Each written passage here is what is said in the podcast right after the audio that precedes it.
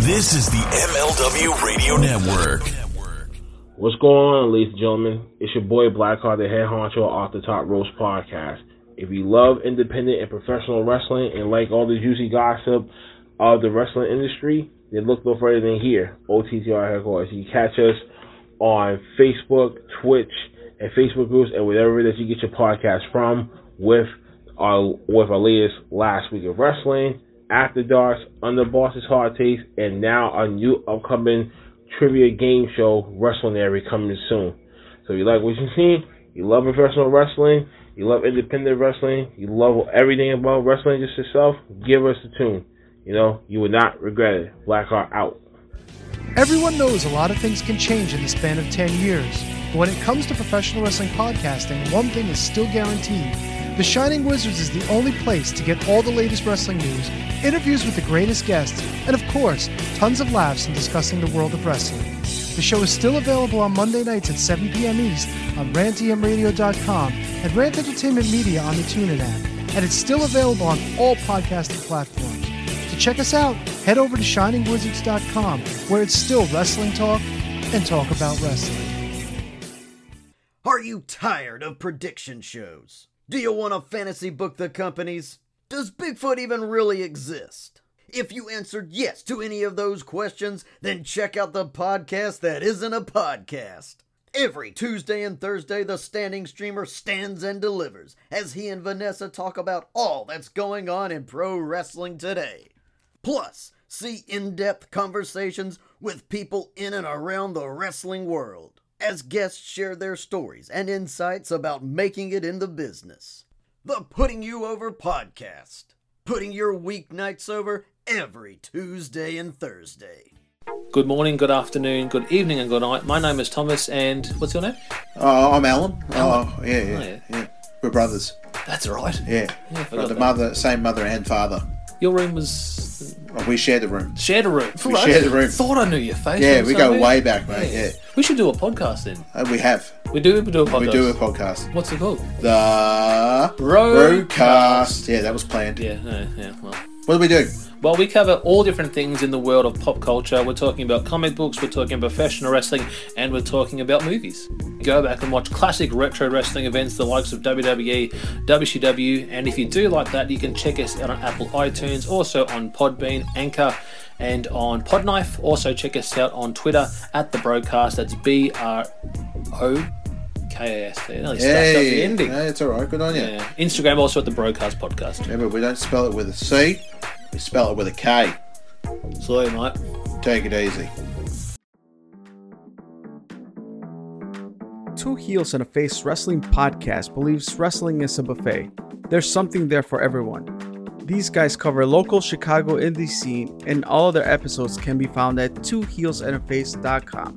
The number two, heelsandaface.com. Hey everyone, my name is referee Tony S, and this is Heat, the wrestling podcast. Like you, first and foremost, I'm a wrestling fan, and for nearly two decades I've maintained law and order inside the squared circle in New England and throughout the country, working with some of the best and brightest from wrestling's past, present, and future. Now I bring my authoritative tell it like it is style to the podcast world. Join me each week as we go through all the major headlines from the global companies, independents, and in between. And most importantly, the women will receive the coverage and headlines they truly deserve as they'll empower the second half of the show. Plus, I'll introduce you to my friends and colleagues within all forms of wrestling and entertainment, answer your questions, anything goes. No holds, well, questions barred, and throw in some fun surprises along the way. Get ready for the spark that fuels the flame. Listen on Spotify, Anchor, or wherever you get your podcasts.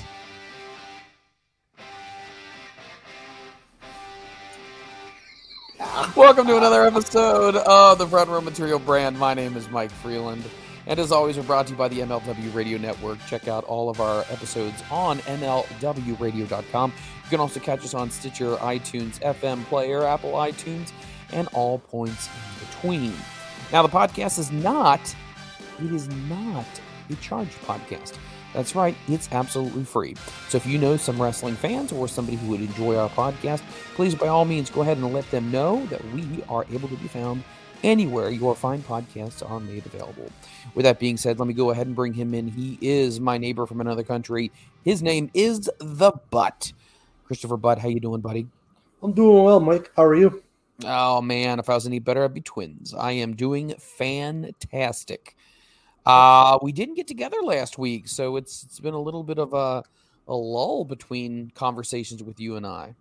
Yeah, it's been two weeks. Yeah, you uh, you were busy. I had a whole 25 minutes notice last week. It was good. I know, I know, I know. I, I feel bad about that. I've been I was going crazy. I went out on a school trip and with my students, and I thought that I'd have enough time to squeeze in the show as I was packing and getting stuff ready and doing all this stuff. And then at the end of the day, I thought, oh my God, I'm gonna I had to be at school literally at 6 a.m. So I was like, I gotta I gotta get myself some sleep. So unfortunately, uh, it, it didn't happen last week, but we're here back and better than ever this week talking about pro wrestling. Well, we're back. I don't know about better than ever, but we're back. We're back. And that's what counts. That's all that matters. You get an E for effort, right? Like a participation trophy. That's right. Um, let's talk about a few things that are happening in the world of wrestling. I first want to kind of touch upon um, WWE's road to WrestleMania. Really is becoming uh, things are starting to come into perspective here as far as certain matches that are going to be happening. Obviously, we still do not know all of the details uh, regarding all of the matches, but some of them are coming to fruition right now. Let me ask you this, Butster. Uh, what was your thoughts? Uh, let's just kind of start off with the Elimination Chamber that happened in Montreal a few days ago. That was a very good show. But nobody in the right mind can complain about that show. No. Right. I mean, it, it was good, top to bottom. There was no real dud matches. It was definitely worth watching. No, some definitely some surprises. You know, uh, I don't follow a lot of WWE, as you know, so there's a couple of surprises for me. Pleasant surprises. Uh, unfortunately, Sammy didn't win. Not that anybody thought Sammy was going to win, but you still had hope. I did anyhow. Right? Uh, no, the, that that card, top to bottom, was fantastic. I did not see the uh, press conference after, so I'm not sure how that went. Uh, a local promoter, uh, guy I know a little bit, he's a reporter as well, and he was at at the show and whatnot. And he was asking some of the questions after, so it was kind of cool. I've seen highlights of it online, but right, but yeah, that was about it. Um, I don't know. I'm just trying to think of what would be some of the Nikki Cross. Yes, is cracked. She's nuts. She's a little different. Fantastic. Oh, love she's her. a tremendous wrestler. Absolutely love her. Yes. Right. Um Montez whose name's escaping me right now, Street Profit guy. Montez Ford? Montez Ford, yes. I was thinking Porter for some reason. Uh he was amazing. Yeah, yeah. I don't even start, Mike. It's too early in the show yet. Not saying shit. Keep going. Right. Uh he he was fantastic. I hope the injury angle was a work. I hope he wasn't really hurt. I haven't heard anything about it. Uh so I hopefully was, he's not really banged up like that. Especially considering if it could have been a head injury if it was. Sure. That's bad news bears all around. You don't want that. I you agree. Know. But yeah, anybody that watched that show that that did enjoy it, stop watching wrestling. Just give it up. Yeah, it was. Uh, that was a good show.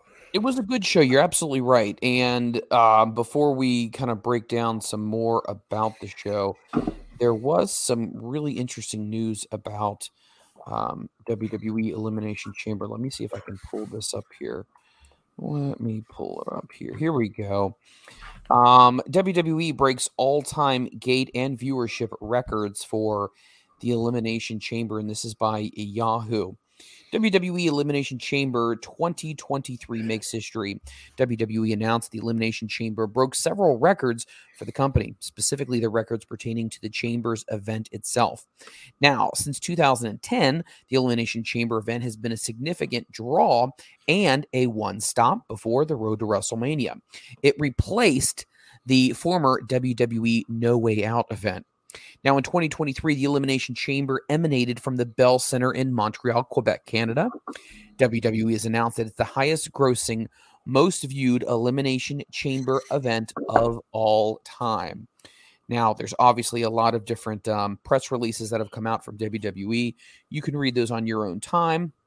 However, what I will say uh, is it financially was incredibly successful. Um, I didn't notice this before, but I, I guess it shows you how little I pay attention at times. But the chamber structure itself had changed as well. Did you notice that? No, I did not. Well, it was Yeah, different. the chamber itself changed a little bit just as far as do you remember the old chamber when somebody was going like on the top rope or something where they were going they had to like kind of modify the way they would jump off so they wouldn't like hit their head on the top of it Yes. so they've modified that so that's not something that's uh, an issue um, which i think is good which i think is really really good. If you haven't got a chance to see elimination chamber it is on replay right now on the peacock network so definitely go ahead and check that out. I highly recommend it.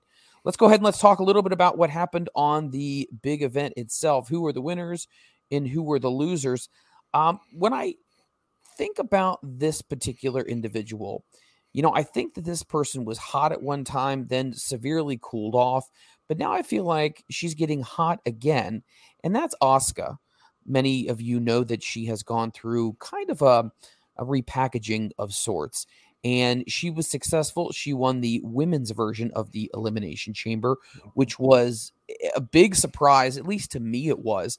But it looks like Asuka is definitely ready for more big things to come. Let me ask you, but do you feel like Asuka, uh, in some ways did kind of cool down for a while and it was time? Sometimes you need a little repackaging. She definitely cooled down. I mean, she she was more than cold. She was ice cold there for a little while, unfortunately. Uh, she was- she was at the top of the mountain, and she's amazing.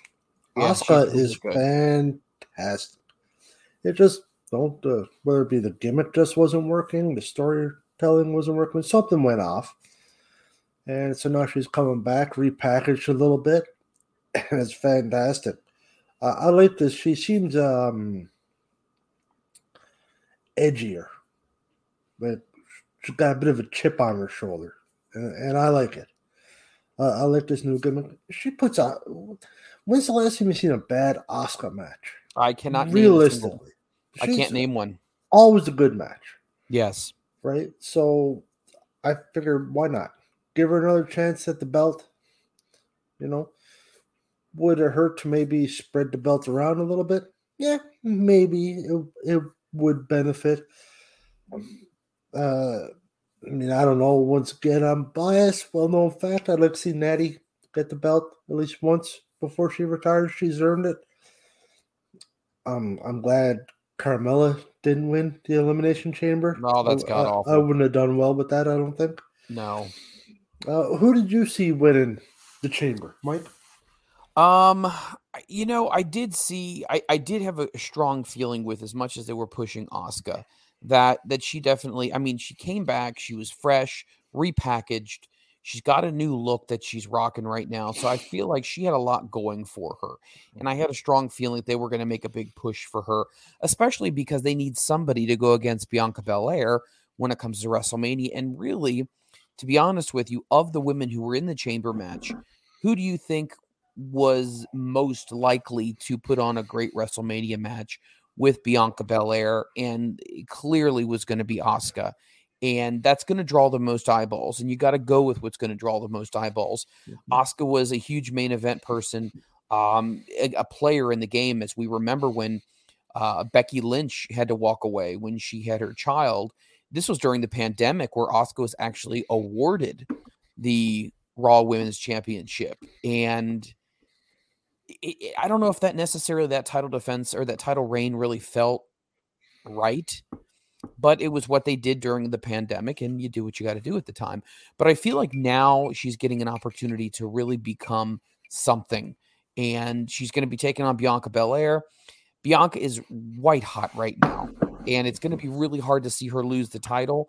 So this may be one of those matches that is an absolute just tooth and nail type of match. Um, I don't know if we see Asuka go over. I think we see her get close. This may lead to a uh, WWE WrestleMania Backlash rematch. We often see that at times when matches go really well at WrestleMania. They usually run it back about a month later at Backlash, and I could see maybe at that point in time, maybe Asuka grabbing the title. But for the sake of WrestleMania, you got to stick with what's hot right now, and that's definitely going to be Bianca Belair. But I think she's been going hard for a while, and it might be some time to maybe give her a little vacation and uh, and let Asuka run with the belt for a while. But I think no matter what you what you do or the way you look at it, Asuka is definitely ready to go. She's healthy. I mean, 100% healthy for the first time in a long time. She's been nicked up and banged up for forever. Had to take time off. She would come back, take some more time off, come back. Now she's finally ready to go, healed up, and I think we're going to see the best of Asuka uh, still to come. Yeah, uh, I can see why not. Uh, with the, her getting the belt last time when she was given the belt, I don't think that helped her. Because, you know, I guess she just uh, you respect it more when somebody wins it. I don't know if, right. I might not have worded that properly, but, but you know what I mean. Like it's just no, I knew, when I they're handed it to them, then it's like versus when they win it in a match, it's a little more looked on a little more positively. No, I agree it. with you. I agree 100%. And I, I like where they're going with this because when it comes to the women in WWE, I feel like, and in some people may, you know, be upset when I say this, but it's few and far between when they got some really good talent.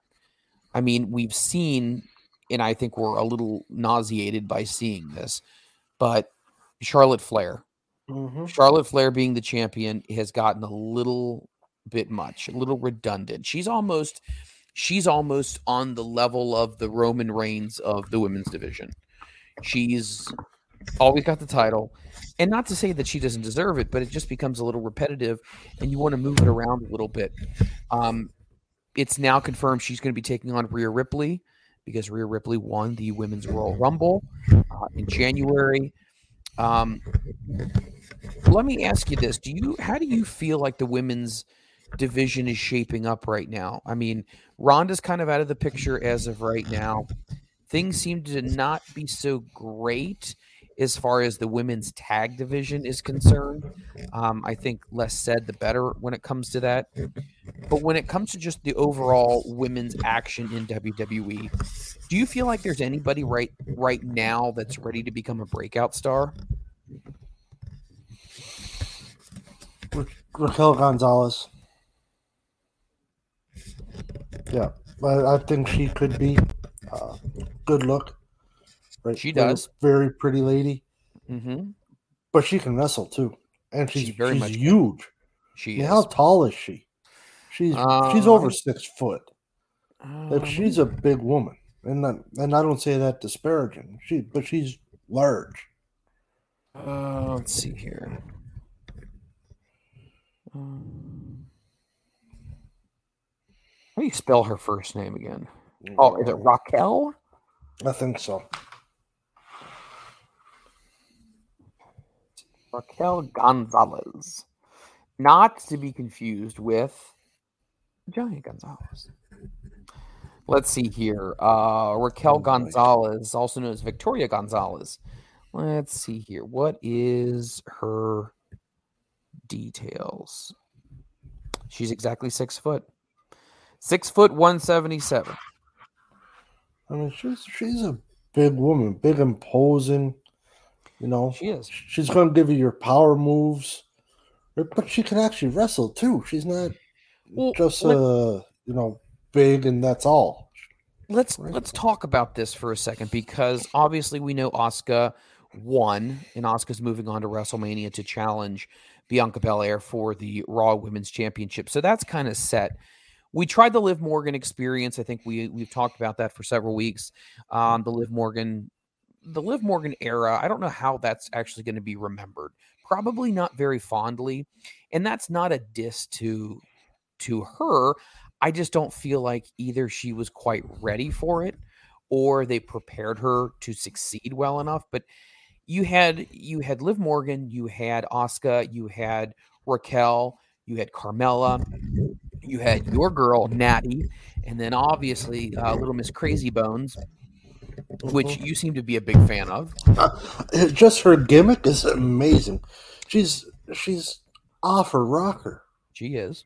right? But she can wrestle. She's not just uh, playing the gimmick of a, a nut job, and that's she's not Eugene. Like, Well, she I can mean- actually wrestle.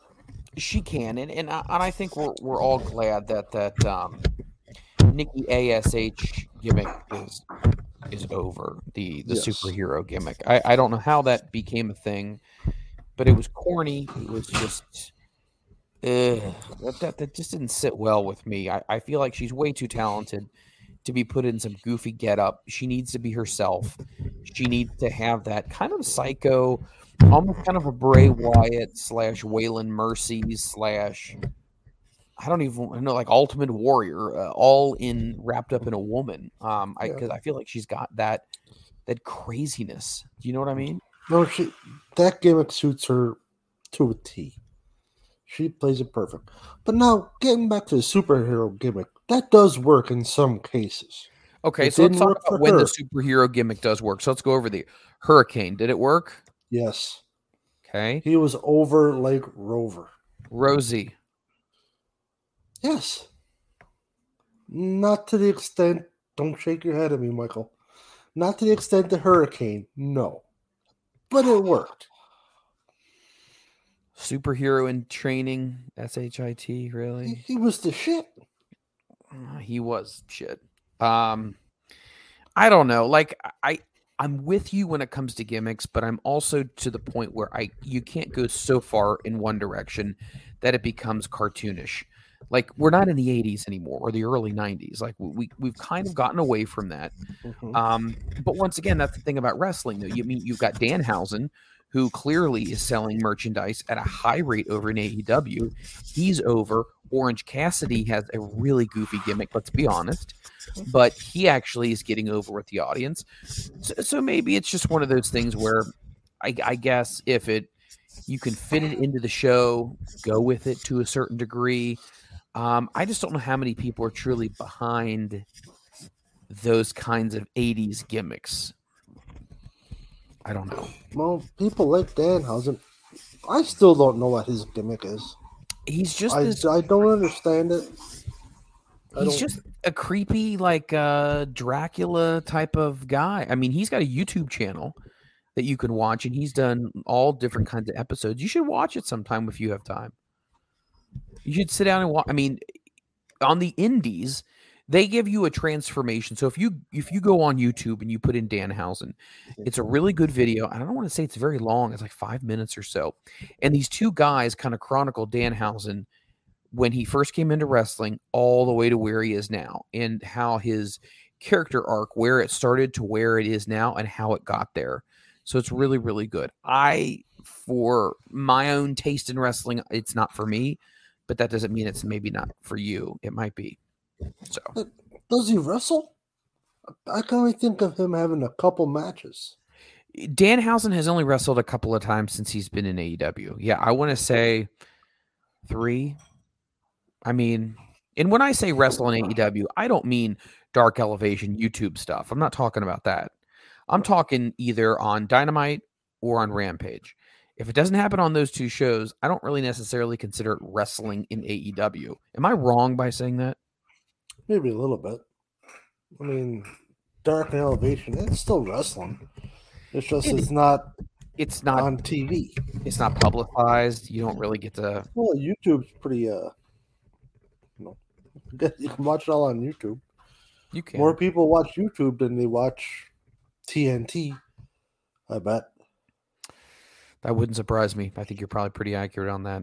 Um, but this this elimination um, chamber match, I mean, you, you worked in Carmella, which I don't really know where Carmella's going to fit long term in WWE. I just don't. I feel like she's been she's been around for a while now, and I don't really feel like she ever really got her footing. And I hate to say it, if it hasn't happened now, I don't necessarily know if it's going to happen. I don't think you can just become this breakout star from being in oblivion for for so long. I think she's one of those filler type of wrestlers, if that makes sense. She's there, but I don't think you're ever really going to go with her uh, as you would with a Raquel or as if you would go with an Asuka or even a Nikki. Um, but then you have Natty as well. And I and I feel bad because I kind of throw Natty in that same conversation too, because Natty is yes, she is she's a really good wrestler, but I really don't necessarily know if she has a certain niche, if that makes sense. Like she's not going for the title. She's not in the tag team title competition. She's just kind of an extra wrestler that they throw in when they need someone really good. Does that make sense? yes, uh, I wouldn't put her in the same category as Carmella. Well, just as as, as a, an extra person to put in a match. Mm, no, no. Natty is your your gatekeeper. She's the one that you want to get somebody over. You have Natty wrestle, or if you want to see if somebody's got the jam, you have Natty wrestle. Cause she'll Hold on, if she's the jam, if she has the jam, if she what has the hell is the has the jam? Oh, Linda, Is that a? Canadian thing? No, not a Canadian thing. If she, She has, has the jam. yeah, if she Linda, how to explain that? Star quality. There's star quality. Okay, so she she- okay. Linda Your wife says run things more eloquently. Star She quality. says things more eloquent. She's smarter than me. Well, I mean that's yes, she is. She's very intelligent. You married up, my friend. I. Um, but okay, okay. So she has star quality. I agree with you 100. percent She does, and she's very talented at what she does. Can you explain to me? And we've gone back and forth about this. Why is she not more involved? I because- don't know. I really can't come up with it unless she's very happy where she's at her role right now. And that very well could be. How long she been in WWE now? Long time. Let me go ahead and look in the old Rolodex information. She's been around 15 or 16 years, you think? Um, I would I would probably say pretty close to that. Let's see here. Natty Neidhart. Yada yada yada. Pro wrestling career. So she was on the independent circuits from 2000 to 2007 and late to 2000 2001. She was a ring announcer for Eric Bischoff's promotion called MatRats. Now, if you remember, MatRats was something Eric did after WCW folded. In 2003, she began working at the Hart family's Wrestling promotion. Uh, what else did she do? Let's see. When did she come to WWE? Bear with me. Um, and she's married to Tyson Kidd, right? Correct. Okay. And she was trained by Bruce. Uh, she was in developmental in 2007. She was in WWE developmental territories in 2007. So, so technically within the company around 07. The Hart Dynasty actually started in 2009, um, where it was her, Davey Boy Smith Jr., and Tyson Kidd. So that was from 2009 to 2010. She was the Divas champion from 2010 to 2011. Um, I want to say that was the last time she was a champion. Yeah. She went on to manage Tyson Kidd and Cesaro in 2014 and 2015. She was a part of the Women's Revolution that happened in 2016. Uh, she was the SmackDown Women's Champion. I stand corrected from 2016 to 2018. And then she uh, aligned herself with Ronda Rousey from after she lost the title until 2019. And now she's competing in the Raw Tag Division. So she was in WWE developmental all the way back in 2007. She won her first championship in 2010. Yeah, so 2007. How many years ago was that? 17 years. So she's been around for a while. Yeah, so, I, mean, I, I just think she's she's going to be your talent that you're always going to want to have around because she's always going to do what's right for business. Mm-hmm. She just doesn't strike me as a person to politic herself to the top. Well, also her husband is one of the agents as well. So I wonder if she's going to be looked at as being someone who's going to groom, or maybe she's already doing this, grooming the women's division to become more of, you know, what they want the product to be. And I'm I'm thinking that may be what it is. They may be putting her in a higher role backstage and then still having her compete on television, but still mainly using her in a um, developing role. Look, they did with Molly Holly. Mo- Yeah, because Molly Holly's freaking amazing. Same She- thing. Amazing talent. Never Yes. really got a huge push. I agree. Right, but Molly Holly used to work with the the talent in the back and stuff like that. So I think it's going to be along the same lines as that. So we had our first match here, and if you want to follow along with me right now, um, I am actually going on to Bleacher Report, and this is by Erik Beaston, and he's giving all of his grades. So I'm going to go down these grades, and I want to know what your thoughts are as far as if you agree, if you disagree, or you think it's pretty spot on. They gave the opening match for the women's elimination chamber a solid B. Uh, would you agree with that, or would you say you would nudge it a little higher?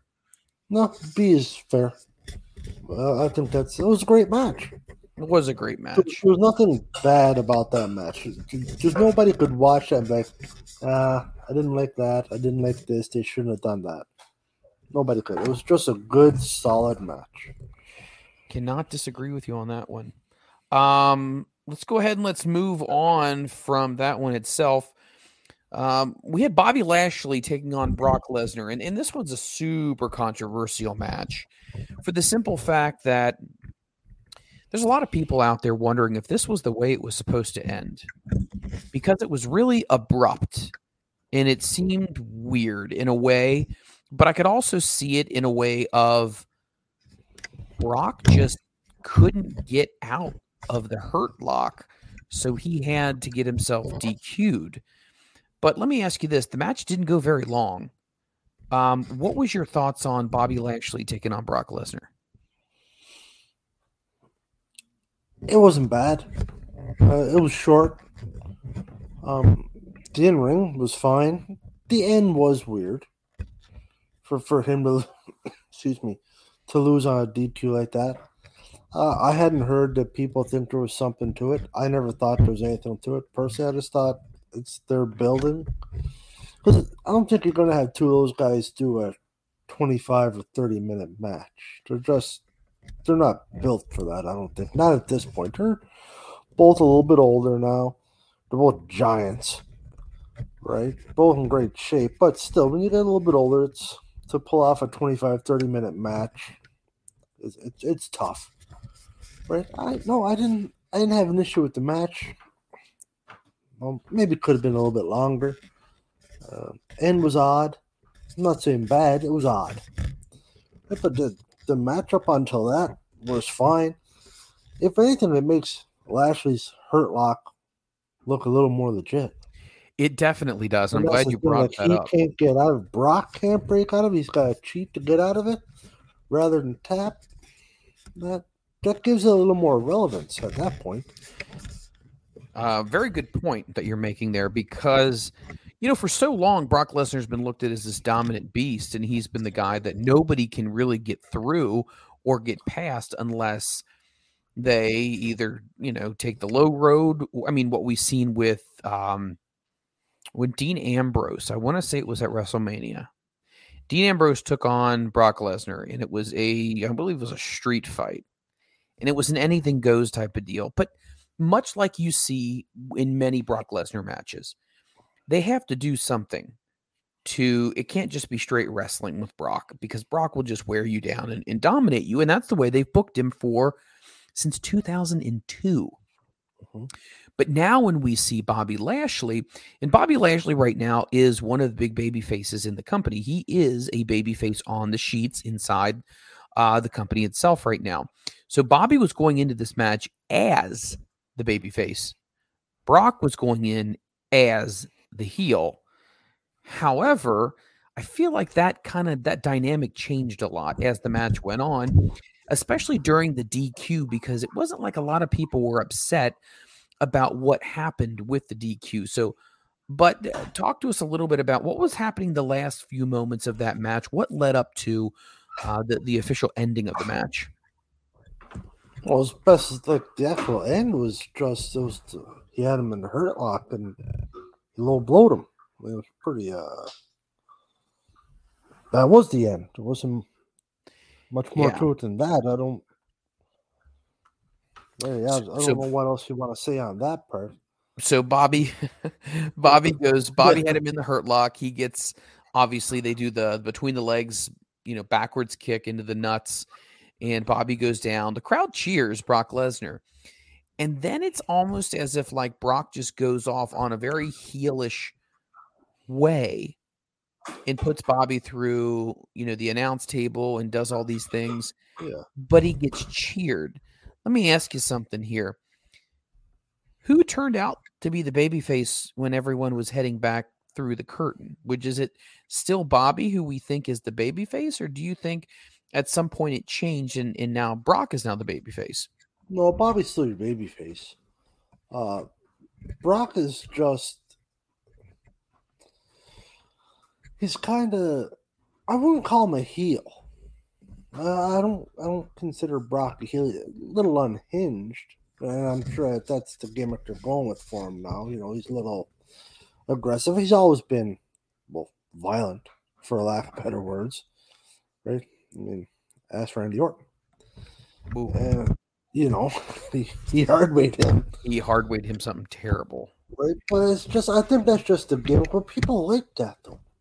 E- even though Bobby's still gonna be your baby face, people like when your heel is, well, a little bit out there, Yeah. a little bit nasty type thing. So he he'd still be seen as the heel.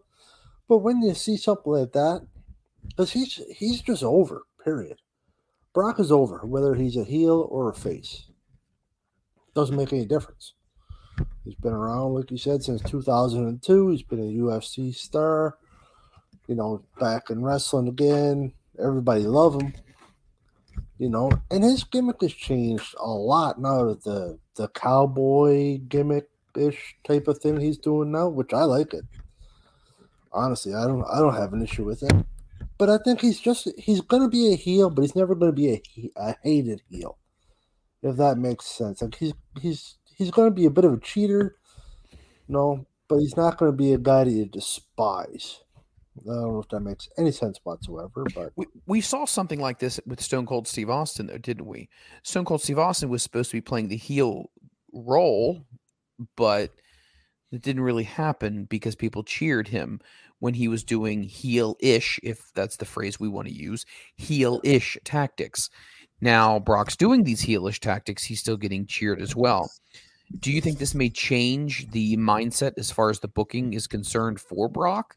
Do you think that between now and you know, where this leads? I mean, some people say that this could lead to a match at WrestleMania. Would do you think that would be a good idea in your opinion? a match with who at WrestleMania? With Bobby? With uh, Bobby Lashley. No, they they couldn't change. They couldn't change it. They couldn't be uh, have him kind of a little bit of a heel, a little bit of a baby face, and have him run it for for WrestleMania. Not at this point. No, that that's a little bit too late. I think. But you'd had to change so much. It'd be Yeah. it'd be un, un unbelievable. It's just no. So I don't see that happening. I could see him changing uh creative uh, I mean changing it. If people start to just cheer him when he's going offside and doing the cheating or busting up tables and whatnot, and people start cheering him, well, they kind of have to make him a point. baby face Right. but not a true baby face. Mm, I think that would be more the gimmick they would go with there. That would be that would be the angle. No, yeah, he's still a bad guy, kinda. He cheats and you know he'll put you through a table or whatnot. But we kind of want you to cheer him at the same time. He's the the anti-hero type of thing. I think that's what he'd be. I don't know. I don't know if he'd ever get to the Stone Cold level. You know, we're, we're going to be a long time for you to see that again.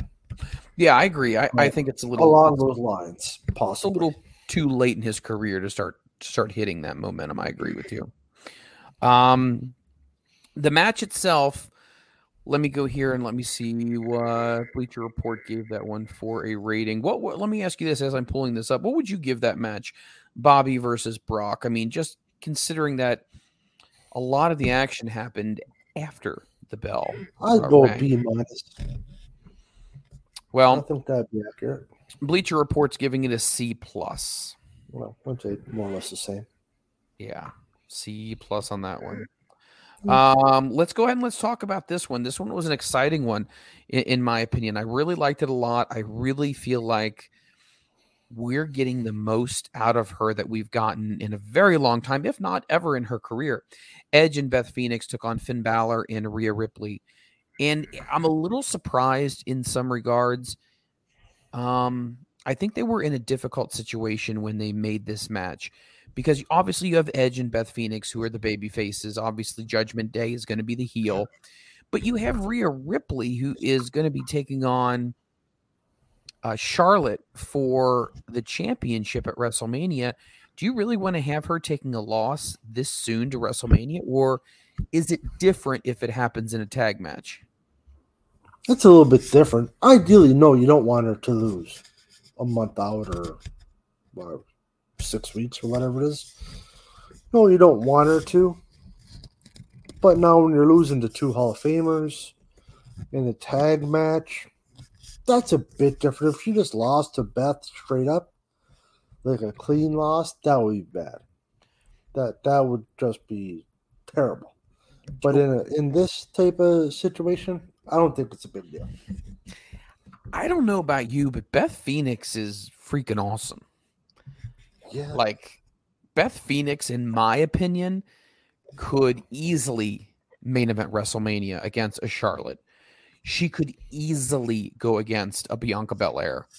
She has the look, she has the talent. I feel like this is the best version of her we've seen.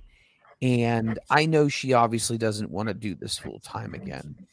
And obviously, Edge is, is heading down the retirement road as well. But I'm telling you right now, Beth Phoenix is amazing right now.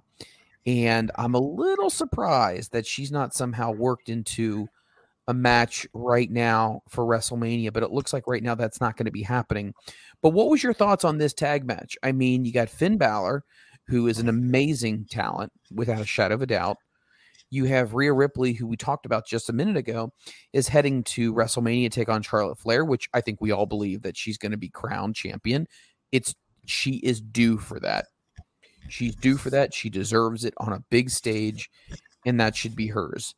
But on the flip side, you got Edge and Beth Phoenix, and it just kind of feels like it was a one-off type of deal. And it was Edge kind of getting his final revenge against Judgment Day, a faction that he created. And I wonder if that kind of ends the the feud, or at least try to starts to close the door on that. Um, but now they're starting to speculate what's going to be happening. It looks like we're going to get an Edge Finn Balor match at WrestleMania. So I, I've just said a whole bunch of things. What was your thoughts on this match first? The match was amazing. Uh, Edge and Beth, like I mean, they're getting a little bit older, but they're still putting off dynamite matches. Same, same is with the Elimination Chamber. This is a match. If you didn't enjoy it, I don't know what to tell you. Just stop. Just, just stop. Turn it off. Don't watch no more wrestling. Put on Battle Bots or something. I don't know what to tell you it's that was that was fantastic, and I agree with you hundred percent. Beth is probably better now than when she was a full time wrestler. or she damn well sure just as good. Yeah, she does. I mean, she she doesn't need to be doing this. You know, if she's doing it, she's doing it because she wants to, type of thing.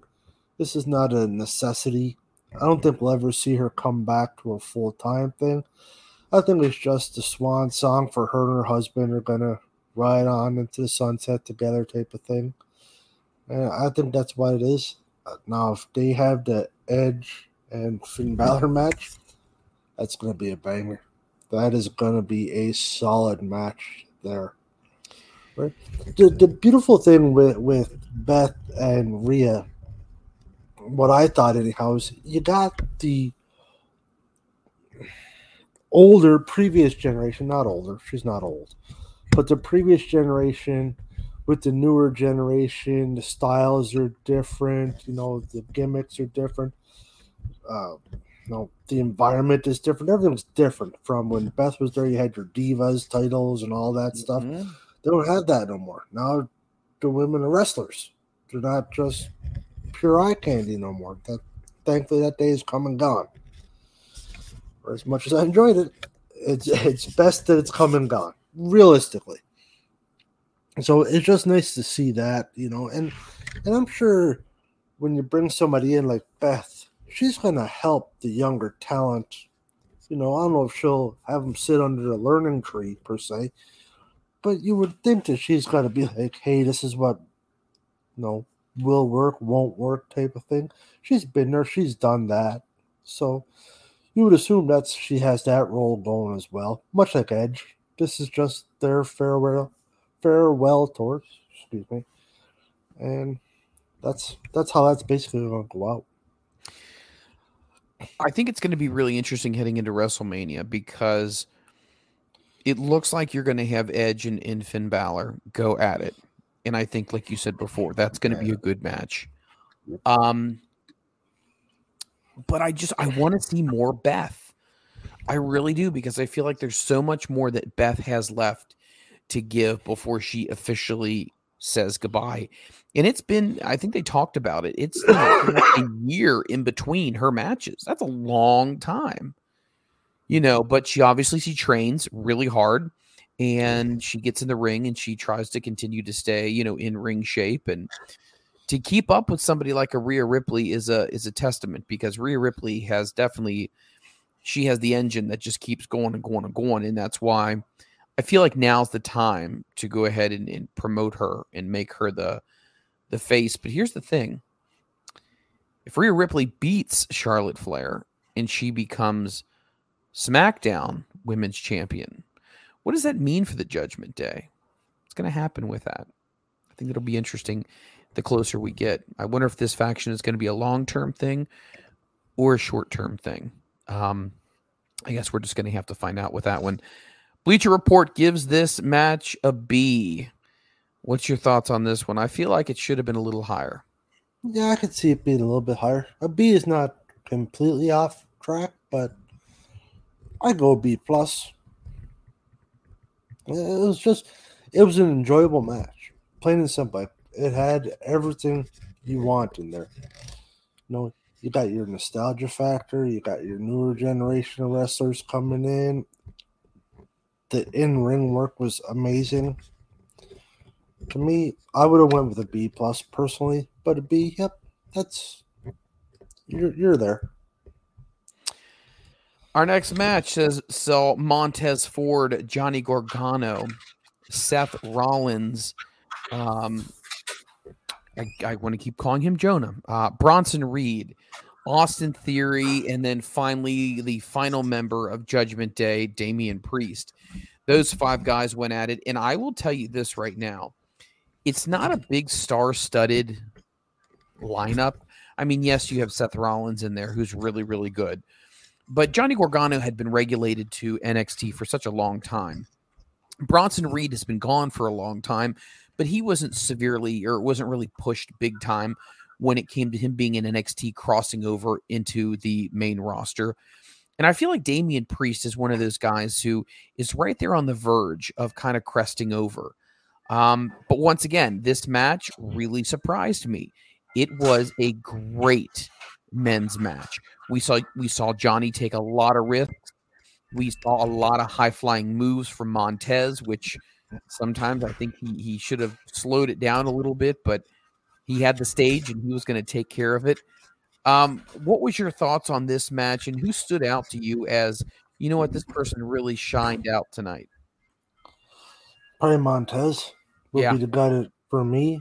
Um, you look at it, you you think of him as a tag team wrestler, because realistically, that's what he is, right? Uh, he he looked great. You know, uh, when he was climbing up the top and did kind of like his back flip while still holding on to the cage, or however you want to describe whatever the hell he did there. But it was it was excellent. Uh, for me, he probably would have been my standout. Uh, one disappointing thing. I'm still. I don't understand the Austin Theory. The Austin Theory gimmick to push the. Any of it, I don't get it. So it does. It just doesn't make any sense to me. Personally, I don't. I don't get that character. I can't get behind him. I don't see the draw or the appeal to him.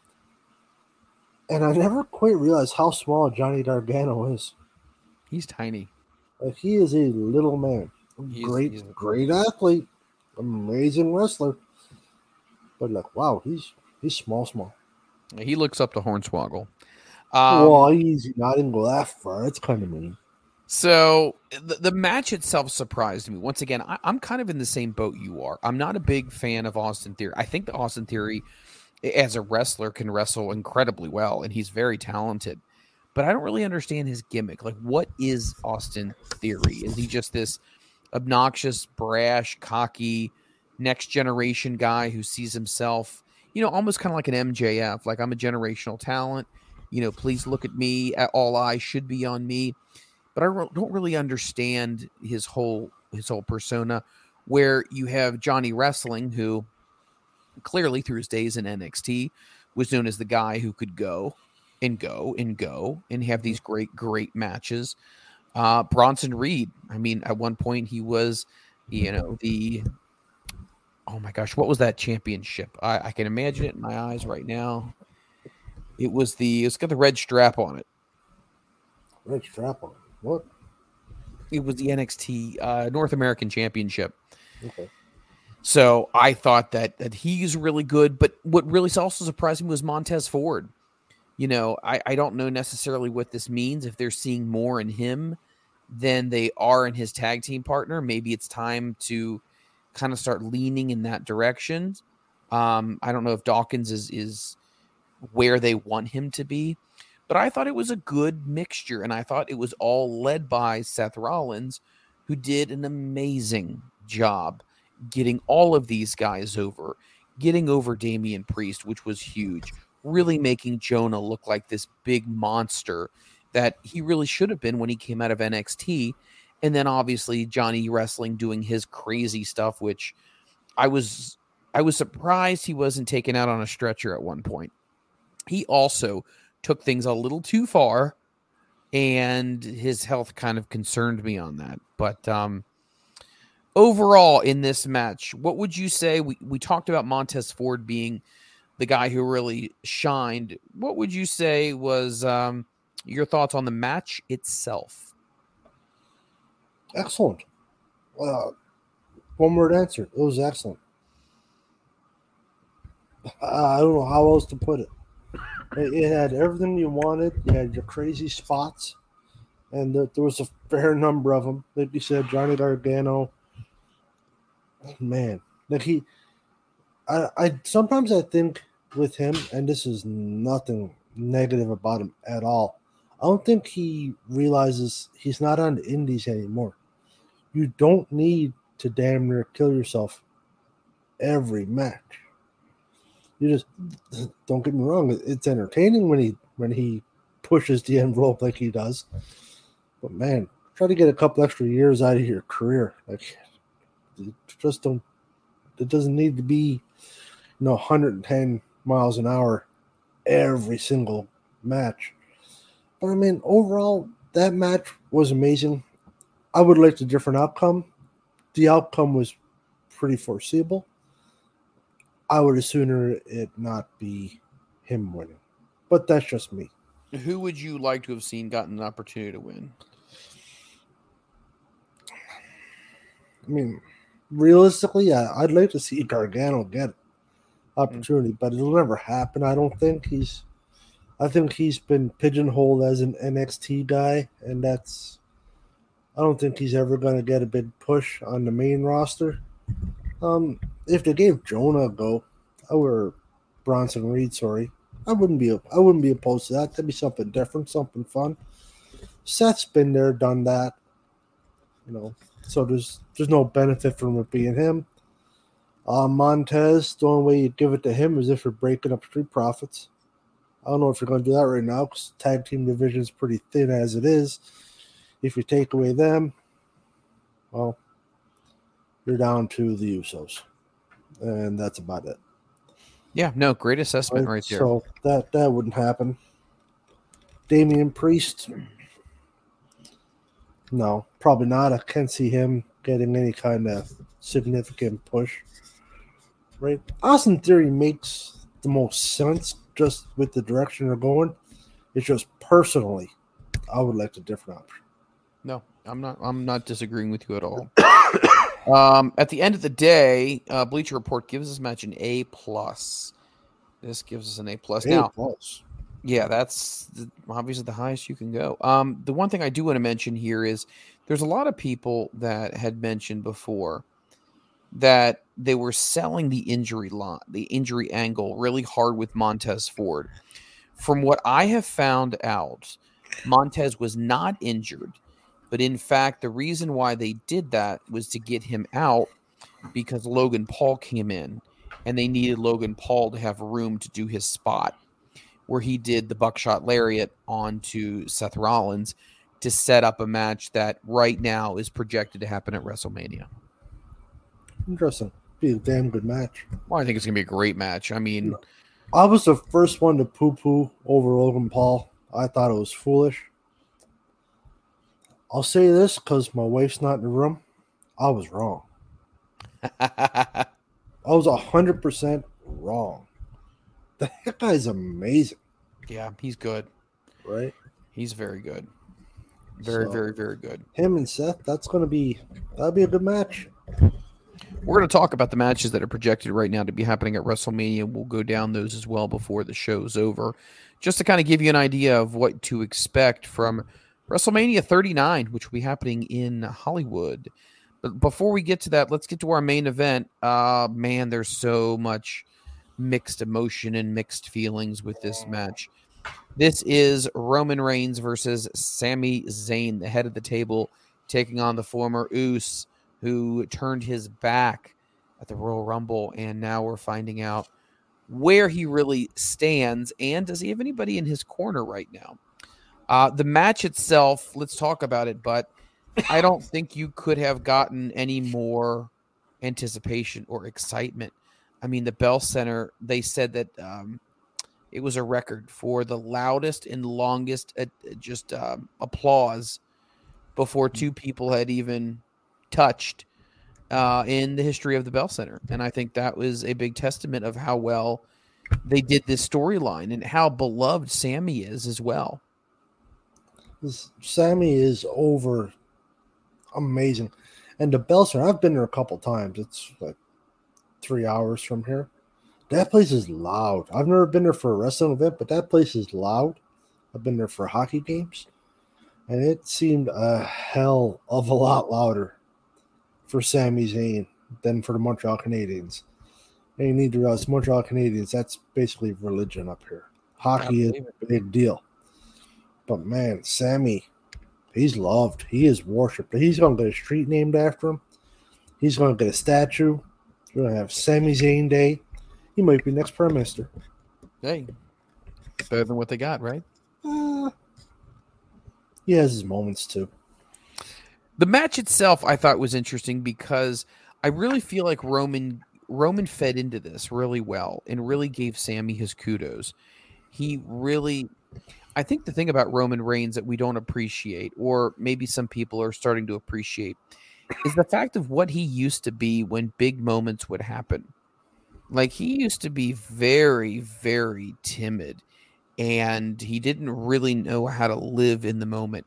The Roman Reigns we're watching now can live in that moment.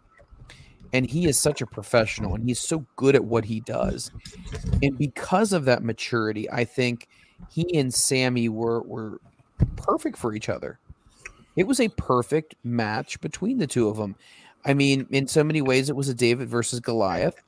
But we also can't forget that Sami Zayn is a damn good wrestler as El Generico. And he's no one to be taking for granted as far as his talent's concerned.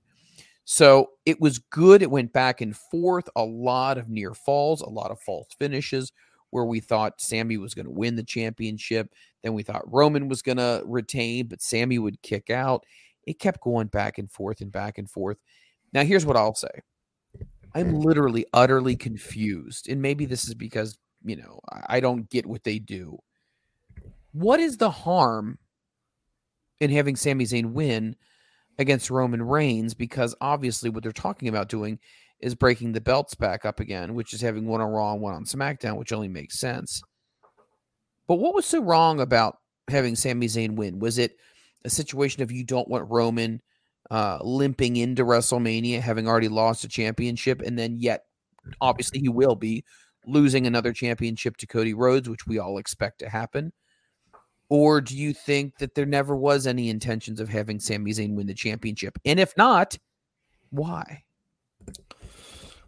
Um, yeah, you're not gonna have him go into WrestleMania, Roman go into WrestleMania after he's losing a belt.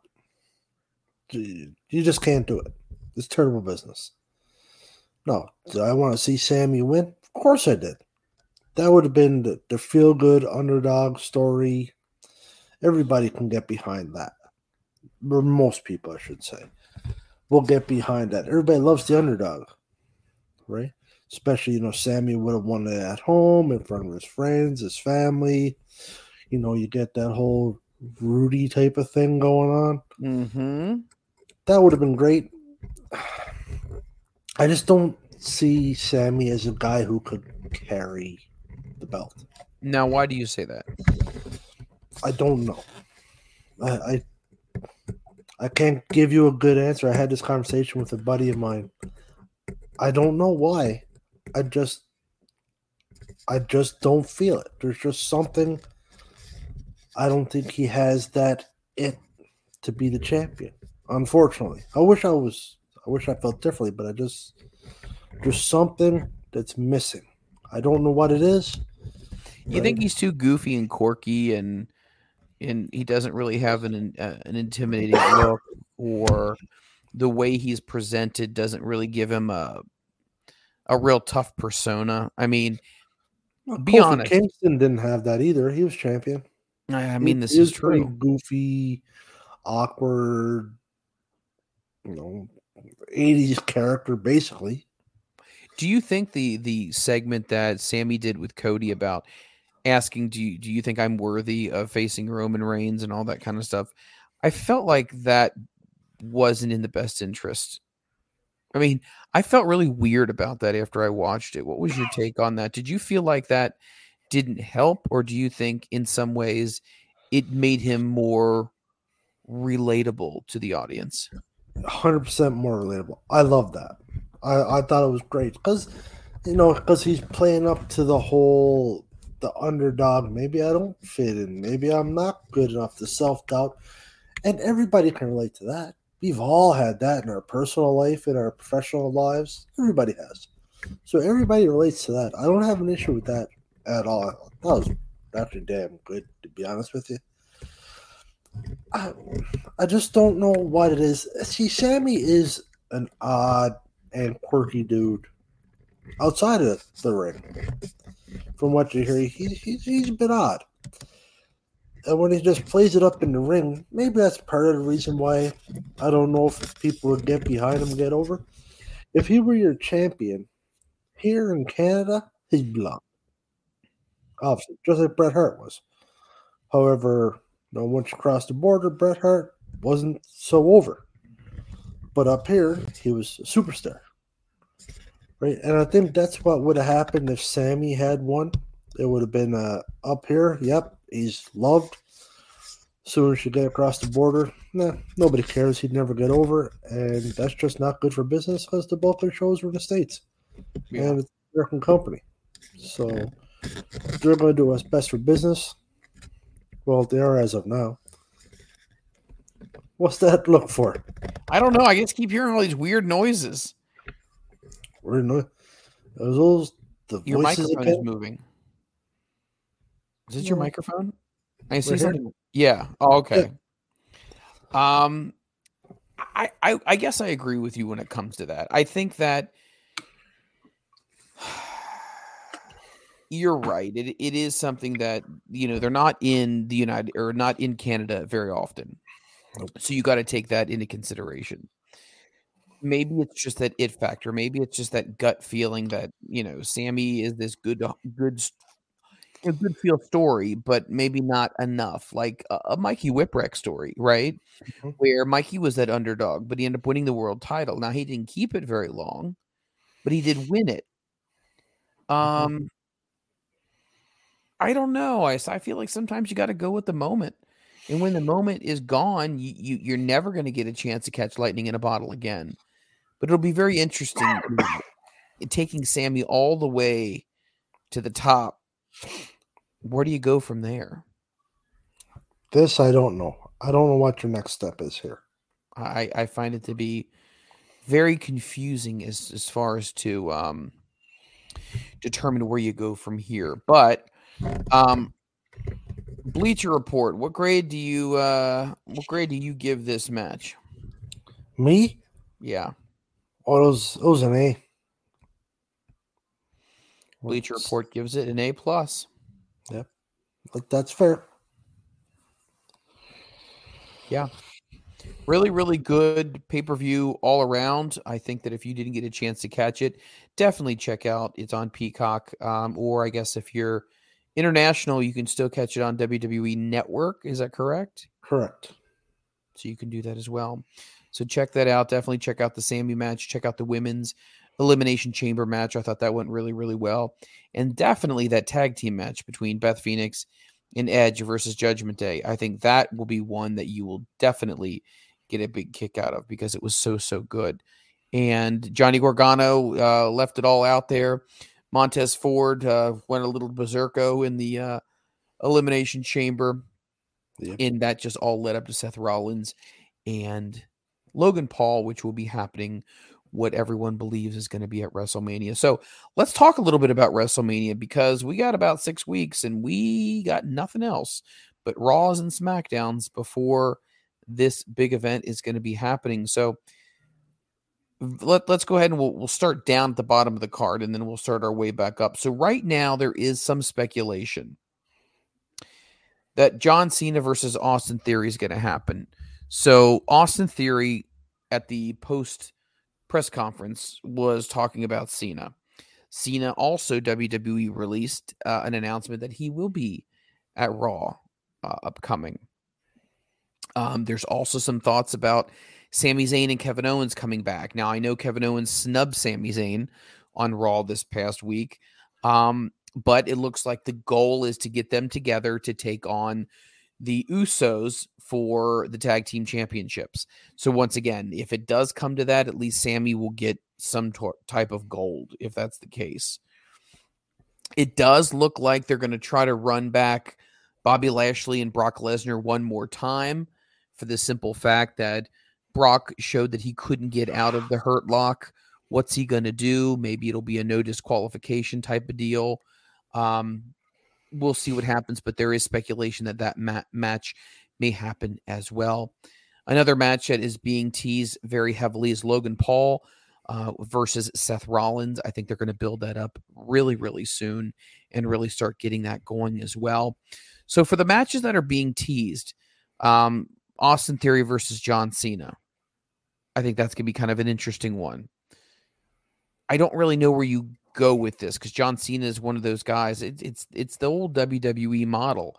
Bring in a part timer, Bring him in for a big WrestleMania. Does he go over Austin Theory? No, God no. So you got to have Austin Theory beat John Cena at the biggest show of them all. Yep. You have to.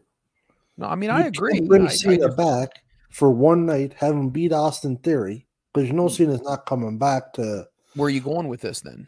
Right. So then, okay, so you've buried Austin Theory now. And Cena's Oh gone. Oh, yeah, he lost to a legend for Hall of Famer, whatever you want to call him. And, and Cena is all those things. But so Cena just comes back, beats him. Austin Theory's stock goes down. Cena goes back to Hollywood. Well, uh, how does that help WWE? It doesn't. Right, so that that won't happen. Austin Theory's going to win. I don't think it's going to be a. It, it shouldn't be a clean win. Now why? Mm, It just shouldn't. Because you, you're not going to bring Ce- Cena back and just have him just get straight up squashed. No, I'm not saying a squash you match, but, but why is it that we use? I feel like in a lot of ways they use um kind of a shit finish to save the face of the person that is going to lose the match, but there was that excuse that they lost instead of just making one person go over another person straight and clean. Is that that big of a deal? Yeah, I think it is because Cena is still your legend, and you want to portray Austin Theory as your heel, so you have him go over Cena by cheating, so he gets the win. He still has your heel. You know, look at him as a bit of a dick, right? Cena, know, everybody's favorite because he's the, you know, the good guy, the wholesome, drink your milk kind of guy and so he goes on back to Hollywood, but he doesn't leave looking like a bum because yeah, Austin Theory won, but Theory had to cheat to beat him, and Austin Theory can keep going forward. His stock is at the same level, maybe up a little bit because he's got the WrestleMania exposure. He's got the win over Cena, and he can just play that up a little bit more. That will make better sense than just have him go over Cena clean. He'll get more heat by going over by cheating than what he will go over clean. He'll be he'll benefit significantly more. What's your thoughts on eventually Sami Zayn and Kevin Owens coming back together to take on the Usos? You think if that match does come to fruition, uh, the titles will change hands? Yes, and I hope it happens. My God, I hope that happens. The four of them will put off an amazing match. Like, could be the match of WrestleMania match. Even though they haven't announced the whole card, that match will be that good. There's no way. How could it not? With those four. Uh, let's also talk about a possible match. It looks like they're going to be building up to is Logan Paul versus Seth Rollins. I mean, we've seen Logan Paul in the ring with Roman Reigns. That was pretty incredible. Do you think he's going to be able to raise the bar again? Yes. He he'll raise the bar again because a little more experience. You know, in theory, you think he got a little bit better, and he's in with a better worker. So I think they'll just go. No, no disrespect, Roman Reigns, very good talent, but Seth Rollins is a better in-ring talent. I would Uh, agree. I think you would, yes. So I think you put two of them in together, that the match will be better than Logan Paul and Roman. That's going to be another great match. I would agree with you on that. Um, let's go ahead and let's talk a little bit about the other matches that are already scheduled already right now. So the women's Raw Championship, the champion Bianca Belair is going to be taking on Asuka. Now we know right now Bianca Belair is the flag bearer of Monday Night Raw. Do you think it's uh, time to take the belt off her, or do you think you know what you could have a great match with Asuka, not have her win, but still it wouldn't be cooling Asuka off because the match was so good? Or do you think it's time for a change, and do you think you put the belt on Asuka? It's kind of getting a little confusing here. I think in my heart of hearts, Bianca retains, but I think it's a great match. Uh, what, what's your take on this right now? Uh, yeah, Belair is definitely going to win. I think that's that's foregone. Uh, they're going to have an amazing match. Two of them will put off a great match. And Asuka's going to lose, but her stock won't fall. I think she'll stay right where she is. You know, mm, and that'll be about it. Two of them together, there's no reason that can't turn out to be a great match. I agree. Right? Belair's power moves or whatnot, and Asuka with the, the scrappy MMA, hollering, screaming, this new gimmick. She's got that nasty chip on her shoulder. Could be a lot of fun. Could be. Could definitely be a lot of fun. Let's go ahead and let's talk about the SmackDown Women's Championship. Once again, right now it's looking like it is, well, not looking like, it's already official. It's set. From winning the Royal Rumble, Rhea Ripley officially gets her shot at Charlotte Flair in the championship.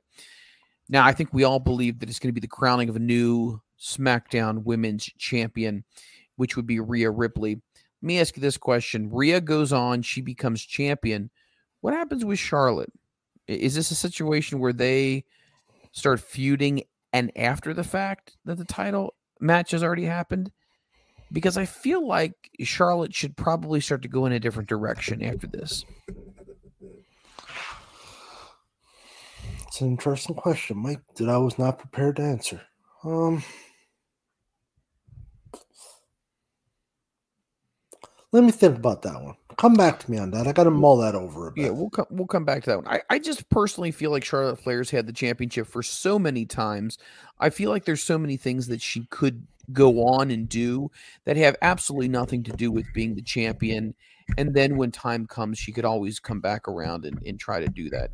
Uh, let's talk about what's going to be headlining the event. So far, right now, it's going to be Roman Reigns taking on the American Nightmare, Cody Rhodes, in a very interesting storyline. Now, if you've been following this, Cody Rhodes has returned after a torn pectoral muscle, which he later re aggravated after he competed in Hell in a Cell against Seth Rollins, which was nearly 11 months ago now that we, we look back on it. He's come back. He is now uh, triumphantly returned to the WWE at the Royal Rumble. He came in as number 30 and he won uh, after eliminating Gunther or Walter, however you want to refer to him. And he's on this quest, if you are following the Cody Rhodes story, of winning the championship that eluded his family. And he said, This is the one thing that I came back to do. Now, once again, I mean, if we look at it from this perspective, we all think that Cody Rhodes is going to be winning the championship against Roman. But here's a bigger question What happens if that doesn't happen? What happens if somehow he gets super close, but it just doesn't happen? Would you see that as a big miss opportunity for WWE? Or do you think, no, they could just double down and make it even bigger as the pursuit of the championship continues? Well, it's a miss. Cody has to win the title. I think he's back. They're backing themselves into a corner. Yeah. I mean, they go a different route now, people are going to be unimpressed, to yes. put it mildly. You can't. You, you just can't. Uh, what would you benefit? What would WWE benefit from having Roman win? Well, Roman's already been the champion for 900 plus days. He hasn't really had a whole lot of challengers that have come close to taking his championship outside of what Sami Zayn has just done. You've built Cody Rhodes up. This is why you signed him and brought him back in is to be a challenger for the mm-hmm. champion. If you don't win the championship, then yeah, his his his stock has definitely dropped significantly, and you may not be able to get back from that. No, he has to. Even if they have him win, and he only holds it for a couple months, three months, four months, whatever, they have to have him win. There's just no two ways about it. If he doesn't, like you just said, his stock will go down. And you're going to be a minimum, minimum of a year bringing it back up to where he can challenge again. And that's providing the fans are going to get behind him again. Because it's already dicey there with him leaving, coming back. As soon as he comes back, he gets hurt, misses a year, or whatever it was, handy too. Well, But let me. I, Let, I have him come back and he loses. Now he's gonna drop right down again. well, okay. Let me ask you this. Let, let's let's just play devil's advocate. Say he does win the championship. Do you see him being able to be a guy that the comp that, that the WWE universe gets behind like big time, or is he just going to be? I'm trying to think of somebody you could compare him to if he wins the championship. Um, gosh, I'm trying to think about somebody who won the title, but really didn't have the whole universe behind him.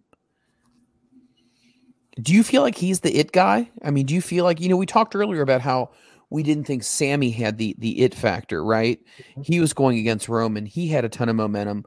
They're not going to put the belt on Sami because he doesn't have it. a little quirky, a little different, a little goofy. Cody is the the exact opposite of that. He's always very very serious. He's very intense. He's very emotional with his promos.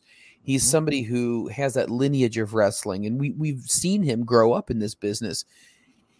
And I feel like that's the last thing that he has to do to really go ahead and, and solidify himself as a big name star. But do you think that his title run is gonna? Do you think his title run's gonna last as long as Roman's? Oh God, no. Okay, so that's the first thing.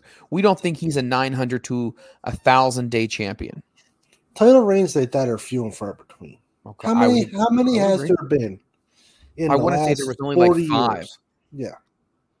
Yeah, So Bruno, but that would have been the WWWF. I don't know if that counts. Hulk, Yep. Roman. Uh, Who else held it for a long time? Let's see. 10 longest. Okay, here we go. Pedro Morales, probably. Let's see who held the championship the longest reigns. So number 10 was Hulk Hogan, his longest reign. I mean, he's been champion multiple times, but 364 days at one time. Savage had it for 371 days. He's number nine. Coming in at number eight is 371 days for AJ Styles. He is tied with Randy Savage. Uh, John Cena comes in at 381 days at number seven. CM Punk, as we all know, headed for 434 days. He comes in at number six. Pedro Morales, 1,027 days, which is a big deal. He comes in at number five. Number four, the aforementioned Bruno Sammartino had a reign of 1,237 days. Once again, uh, this is crazy. Hulk Hogan is number three at 1,474 days. He is number three. Number two, this is insane. Bob Backlund. He's number two. He had it for 2,135 days straight. Uh, do the quick math here, but 365 or 2135 divided by Six and a 365. half years. That's insane. But that's still Yeah. not number one. Who is number one? Number one is even more. It is Bruno Sammartino, who was 2,803 consecutive days. Do the math on that. Well, I'm working on it, 2803 divided by 365. 2803. Mm-hmm. Divided by 365. 7.67 years. We will never see that again. No, absolutely not, because we're not in the day and age where that kind of thing would happen. But I mean, so you said it's 7.6 years. Yeah. So that's Almost 7.7 years. That's insane.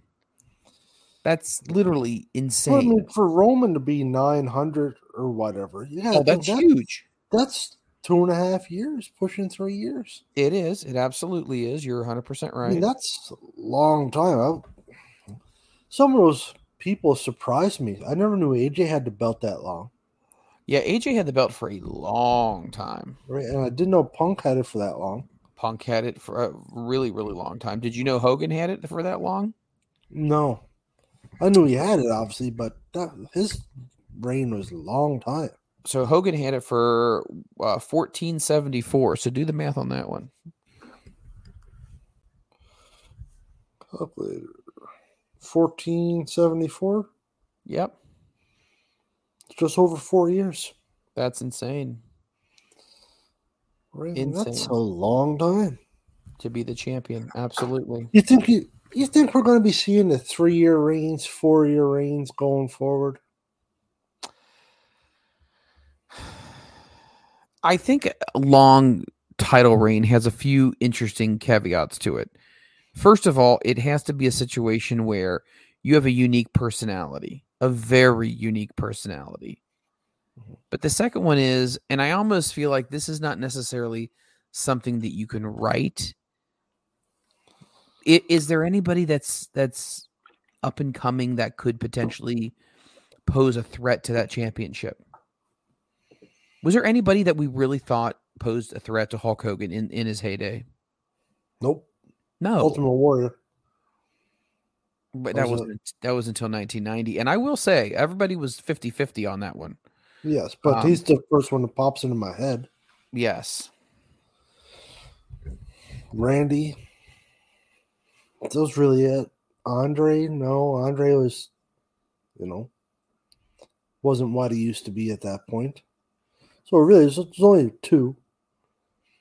Realistically, that you could say, and one, like you said, and Warrior was 50 50. Right?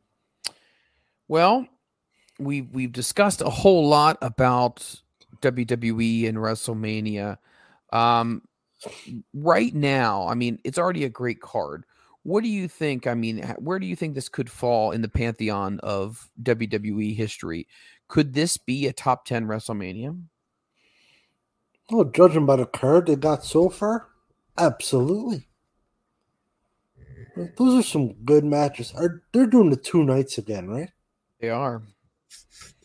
I wish they'd stop that. I'm not a big two night fan. I think you should keep it to one night, keep it to about three and a half hours. And so You WrestleMania 39 is going to be coming to you live from SoFi Stadium in Los Angeles, April 2023. Now you can register for an exclusive pre sale offer on Facebook and Twitter as well. You can also get your tickets still if it is not sold out, which I think it's pretty damn near close to it because WrestleMania 39 will be taking place on April 1st and 2nd, once again, live from SoFi Stadium in Los Angeles, California. If you're looking for tickets right now, you can go to Ticketmaster or you can go on WWE's website to see if anything is left. If not, you're going to have to go to Scalpers, my friends, and you're going to have to find out if you can get tickets that way. But it is going to be a huge, huge event. For more information on the upcoming card, continue to follow WWE.com and their two main shows, Raw and SmackDown, for more information and other matches that are going to be added to the card. Um, I want to change gears here for a minute if we can. And I want to talk about another big event that's going to be happening, but it's going to be happening much sooner than WrestleMania. And that's AEW's Revolution.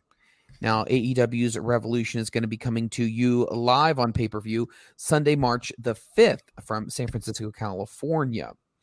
Um, got some matches already that are announced. You want to go through these and, and do a little chit chat about these and how interested you are about these matches? Of course. All right, let's talk about them. AEW World Trios Championship. It looks like right now it's being set up to be the Elite versus the House of Black. First of all, I cannot tell you how excited I am about this, and I hope House of Black takes the titles. Would you agree with me? Yes. 100%. I think if you're going to keep Brody King, I think if you're going to keep Malachi Black and Buddy Murphy happy, for the love of Pete, man, you got to do something with them. And I think the elite don't need the trios championships. They don't need them. I think if you're going to grow your roster and you're going to want to expose your roster to a broader audience, you're going to have to put the titles on someone else. I think the House of Black would be perfect for this right now. And I could really see them having a long title reign. Would you agree?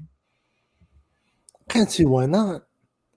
I mean, who would be their, their solid challengers that you could get them back? Yeah, they'll win. Death Triangle? Hmm, they're good. They're, They're a, good. of, they're a lot of fun to watch. They are a lot of fun to watch. I, I'm just waiting for somebody else to kind of come along. And, and I, I talked about this, I put this on uh, Twitter before, but and there's some tag teams that I really, really like. But then there's some tag teams that I just kind of like, I scratch my head. Like, what happened with, um, oh my God, I'm going to mess this up now. Uh, Reynolds. Um, Dark Order, yeah, John Silver and um, Alex Reynolds. Alex Reynolds. Why did that kind of become kind of a no thing? Like, I don't understand why they're not being prominently used. I mean, I, unless someone's injured, but I don't think that's the case. But, but I feel like it's a no brainer to have them deep into the tag team mix. Would you agree with this? Oh, absolutely. That, that's a total missed opportunity. I don't know. I haven't heard of any injuries. You never know, though. You don't, obviously. You don't ever hear anything of them. The occasional run in, that's about it. And it's just it's not good. It's not good. But the elite's going to be taking on right now. This is the potential matches that are going to be happening. Stay tuned for more information. But we're getting pretty close to March fifth, so they better skedaddle on that. So the elite versus the House of Black, another match uh, that is being teased right now because he came back on Rampage last week with full silver hair. Keith Lee, Silver Fox. That's awkward. It's a little weird. But Keith Lee is back from his injury at the hands of uh, the Mogul affiliates, and he's looking to extract some revenge on Swerve Strickland. That match it looks like it's going to be set up also for Revolution. Uh, another match that we saw that got set up this past uh, Dynamite was Christian Cage made his return after Jungle Boy successfully got a win over Brian Cage. And it looks like it's going to be Christian Cage versus Jungle Boy, which leads you to believe at some point in time we're going to have to see Luchasaurus come back. Now, I wonder if he's going to be no mask, or do you think he's going to stick with that reptile concept? What's your uh, what's your thoughts on bringing Christian Cage back and have him against Jungle Boy? I think that's fantastic. I'm a big fan of Christian Cage. Uh, Jungle Boy's growing on me. I think that'll be a great match. Uh, Luchasaurus. I don't know what to do with him. I think you, you keep the mask gimmick going. I don't know why I think that. I just do. That's the first thing that popped into my head. Is that you would keep going with that. I can respect that. Because if you bring him back, he can't be Luchasaurus No, without a dinosaur, without the mask and the, the reptile. Then he'd have to be somebody else, whatever it would be. or whoever he truly is. Or, or you could go that route. That's true. You could. But I I think you, you stick with the Luchasaurus gimmick. I think. For for me to, to backpedal a bit, if I may, uh, Jungle Boy. I really enjoyed his match with Luchasaurus. Oh, that was a great their, match. Their uh, cage match was yes, fantastic. that But was that's really when I good. guess I kind of like, oh, okay, maybe he's not just a flash in the pan, not too much to him. That match, it got me interested in him much more. I concur. And yeah, him and him and Christian, there's no reason that's not a fantastic match. Uh, we have another match that is being uh, kicked around right now. And it looks like it's going to happen. Chris Jericho versus Ricky Starks. And I- feel like Ricky Starks is definitely getting momentum. Um, man, just when I think Ricky Starks couldn't get any hotter, Ricky Starks right and Ricky Starks, let's be honest, does not need to wrestle Chris Jericho. But Ricky Starks versus Chris Jericho, it's a high profiled match. It's going to be one of those matches that obviously you're definitely going to want to see. I feel like Chris Jericho is going to lose, and he's going to lose cleanly to Ricky Starks. And I, I got to think now, we'll talk about the world championship match uh, a little bit later on, but you got to think that Ricky Starks has got to be somebody who's got to be willing to start competing for the, the, the title and, and trying to get another shot at Max. But that's another big match. Um, a big match that is going to be taking place is going to be Jon Moxley, he's going to be taking on Hangman Adam Page in a Texas death match. That Mhm. looks like they're going to try to settle their feud at Revolution in a Texas death match. Um, do you think we're going to see Jon Moxley bleed? No, not a chance. Zero chance he bleeds. Is he Nah. becoming the new Ric Flair when it comes to bleeding? Yes. Too much. Ric Flair literally could blink his eyes and he would be bleeding. Yes. Um, Ric Flair uh, just he was too much of bleeding, but I feel like Jon Moxley right now is just it's too much. It's, it happens too frequently. It it doesn't have the same Feel wow to it. Yes. it. At this point now, if I watched a Mox match and he didn't bleed, I think I'd be, oh shit, he didn't bleed.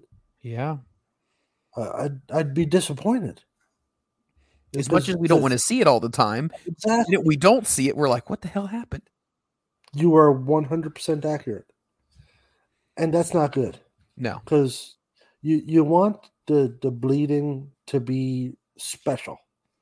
Because if it's all the time, then it's uh, not special. right. It's just it's not right. Uh, I'm I believe it was Dustin Rhodes. Uh, he put a post out one time about it because he's he's bladed. I mean, he's also from the old school, but he's bladed a fair bit, and he's saying, you know, it has to be something to it. It can't just be an all the time thing. It's got to be. There's got to be a payoff for the blood. It can't just be. Yep, it's Wednesday night, so we know there's going to be blood on the mat because Mox has got a match. Then, no, there needs to be a, a big payout for the blood. It can't just be an, a Wednesday night event. No, well said. Very well said. Um, we have another big match for the TNT Championship. It's going to be Samoa Joe, who is the king of TV. He holds the Ring of Honor ta- ta- or Ring of Honor Television Championship and the AEW Television Championship, which is the TNT Championship. He's going to be taking on the returning Wardlow, and uh, once again, this is one of those situations where you've built Samoa Joe up to be this monster, and now all of a sudden you bring Wardlow back in, and you know Samoa Joe just beat Darby Allin, and now he's going to go ahead and he's going to drop it to Wardlow. Like I feel like the, the the championship, and I know some people said they don't mind if the the TNT championship goes back and forth, you know, so on and so on. But I still feel like it needs to kind of settle down a little bit. But I feel like Wardlow's going to get the championship at this point. I mean, would you agree? Wa- Wardlow, he's not going to come back. And he had that great sit down interview with Jim Ross mm-hmm. to not get the title. It just wouldn't make sense to me. No, Wardlow's definitely winning his title. I mean, that, that's you can see that coming a mile away. There's no way, like you said, he comes back and loses. Just doesn't make sense. Um, yeah, it would be nice if they actually kept that title for a bit, had somebody hold on to that title for six months or so like that. But at the same time, it's it's it's kind of like you know your your working class champion, the person who's gonna be have a match every week on TV. So you're gonna see it change hands more just purely due to the fact that it's going to be defended more. Right. Because it's it's not very often do you see somebody have a long reign with like your IC titles, your TV titles, and stuff like that. They generally, for the most part, don't hold them for a long time. There are exceptions. Honky Tonk Man obviously held the title for a very, very long time. But for the most part, those are titles that do get flip flopped around a fair bit. But this is a bit much. This is it's too hot potato. Like let somebody hold it and estab- establish himself as a champion, as a star. Just gives them a little more value. I think that would be the, the better way to go with that. Um, no, I agree with you. Let's see, pulling something else up really quick. You just kind of got my eye on a topic.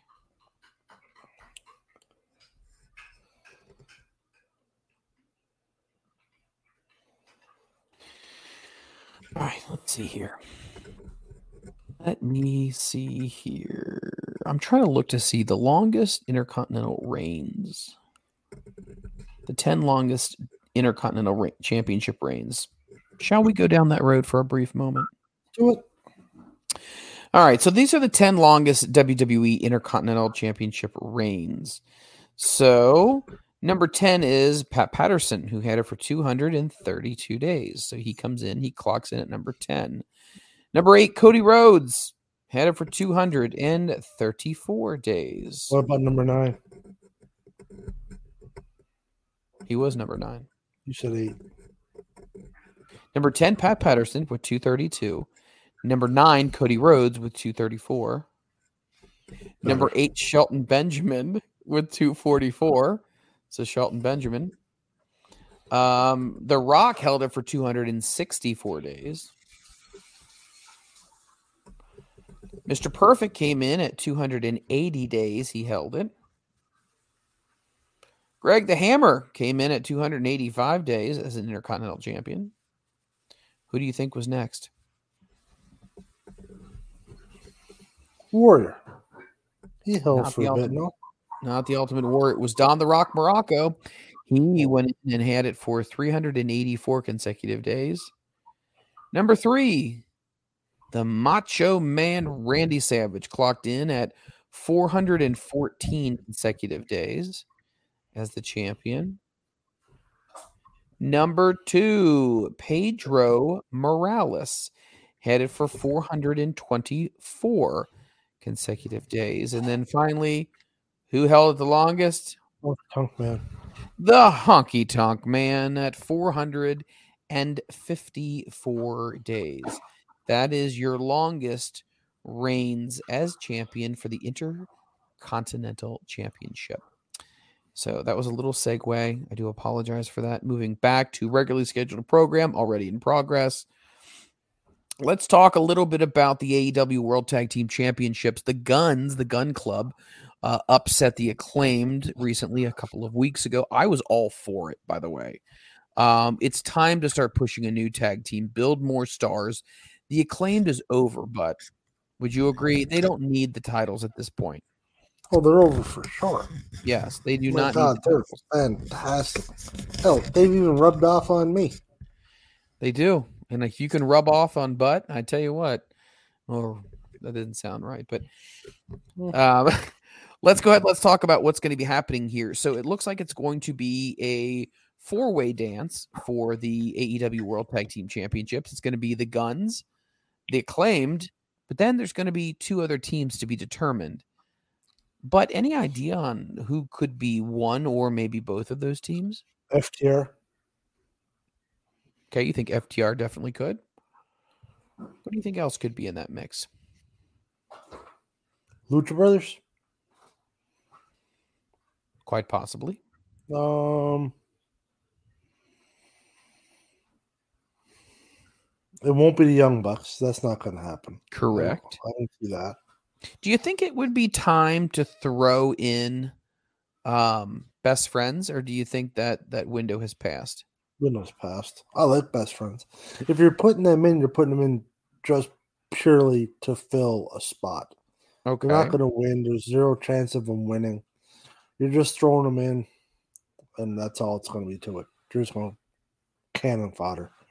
You're just putting them in for them to get beat and lose and be irrelevant, unfortunately. And I, I like best friends. but And you buried the shit out of them just now. What? Oh, I'm just being honest, Mike.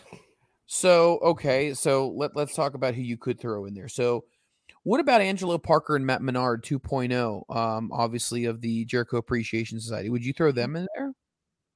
You could never thought of them. Um, what about throwing uh Andrade El Idolo and uh Roosh? No. No. Um, this is gonna sound silly, but what about Chaos Project, Luther and Serpentico? No. Um. Well, you can't put the uh the Kings of Black. They're already in the the trio. Uh, what about the Mogul affiliates? Granden, I don't even know how you say his last name. Goetzman and Parker Boudreaux. No. Hey, here's a tag team we haven't talked about in a while. Private Party. Oh, good call. No, never even thought about them. Yeah, I can see you putting them in there. What about the team that's been super, super white hot recently? Dante and Darius Martin, top flight. Yeah, yeah. That's another good call that me being poorly prepared never thought of. Yeah. What about the Varsity Blondes? Brian Pillman and I wish Harrison. We're done. They're they're finished. They're as no. You don't think it's going to happen? No. I like the varsity blondes. You know that. I I, know think Griff do. Garrison's fantastic. Yes. But no. They're they're done as a tag team. Um, gosh, there's so many other people that we could talk about here, but we'll we'll, we'll leave it at that. Um, so it's going to be Boudreaux and whatever the other guy's name is. He Used to be a baseball pitcher. The guy with the tattoos on his correct. face. Now he looks looks weird as hell. Are they are they gonna be anything? You know what? I think Parker definitely could. Um, but the other guy, I don't even know if he's really gone through much training to be a wrestler so far. I think Parker definitely could. Um, I think he's going to be better as a singles guy. I don't think he needs to be in a affiliation. And once again, you build up these factions just simply to break them apart at some point, right? You build them up so they are strength in numbers. Then, after you have such an established faction, much like they did with a lot of them, the Nation of Domination, they were able to break different guys off there. Um, the corporation, they broke guys off from there. You build things up just to uh-huh. break them apart. And that's where you were able to go ahead and get more bang for your buck. So, I don't know. What happens if it's a surprise tag team? I'm all for it. Who are your surprise tag teams? What about Ricky and Robert? Oh, that would be cool. The nostalgia factor is there. It ain't gonna happen though. You're you're not a good person, Mike. I'm not a good person. I never said I was. I never said he's a good person. Oh, he's looking for the hot tag and it just doesn't come. Um anyway, so that is some tag teams in some matches and then obviously the big one, the one that everyone is looking forward to, it is going to be the Iron Man match, the 60-minute match between Daniel Bryan and Maxwell Jacob Friedman. Um what are you thinking about this one? You think this is going to be a good one or do you think Long match. Uh MJF in a one hour match. I don't know. Um, Daniel Bryan, Brian Danielson, whatever the hell he is now, American Dragon. Him doing it, no problem at all. Don't you laugh at me. Him, he can do it, no problem at all. MJF, has he ever had any kind of long match like this? That's a good question. I don't hour is a long time. Yeah, I don't know. Uh, that's a great question. Let me ask you this question: Do you see the belt being taken off of MJF? No, No, no chance. not going to happen. Nope. At um, if he's going to lose, it'll be at double or nothing, all in, something. It'll be a, think- it'll be at bigger than than Revolution.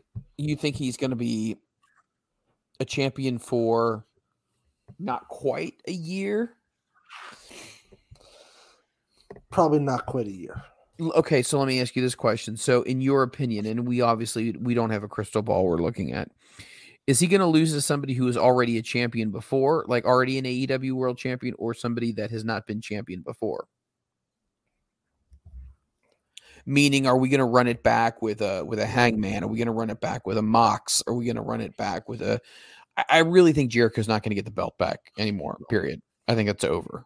Yeah, no. Jericho is he's just there to put others over. Correct. That's what he's doing at this point. right. Um, it won't go back to Mox. I don't think. Not right now. It should not. I agree. I'd like to see it on Hangman. That's purely for selfish reasons. Um,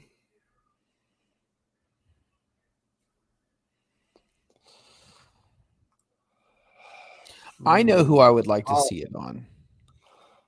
Who? Eddie Kingston. That would be fantastic. It'll never happen, but it's fantastic. I like where you're going with this. That I'd be all in on that. Man. I just don't Eddie. Eddie's mouth is too big for his own good sometimes. he definitely has his own opinion and he definitely likes to share it quite often. And, and I'm okay with it. But that type of attitude can ruffle feathers, and if a sponsor gets upset about it or something like that, or so, the fans get upset about something he said, you're done. yeah. So unfortunately, he'd be a little too controversial, and you couldn't tame him because then he loses his. That's his edge. His That's his whole thing. Yeah. I know who I think would be perfect also. I mean, so Eddie Kingston would be a dream for me to see him Mhm. get the title. Who do I most likely think is going to win the AEW World Heavyweight Championship after Max? Who do I think is going to beat Max? Hopefully, Ricky Starks personally, but It's all about the boom, baby. I absolutely see Adam Cole winning the AEW World Championship. huh. That's an interesting take.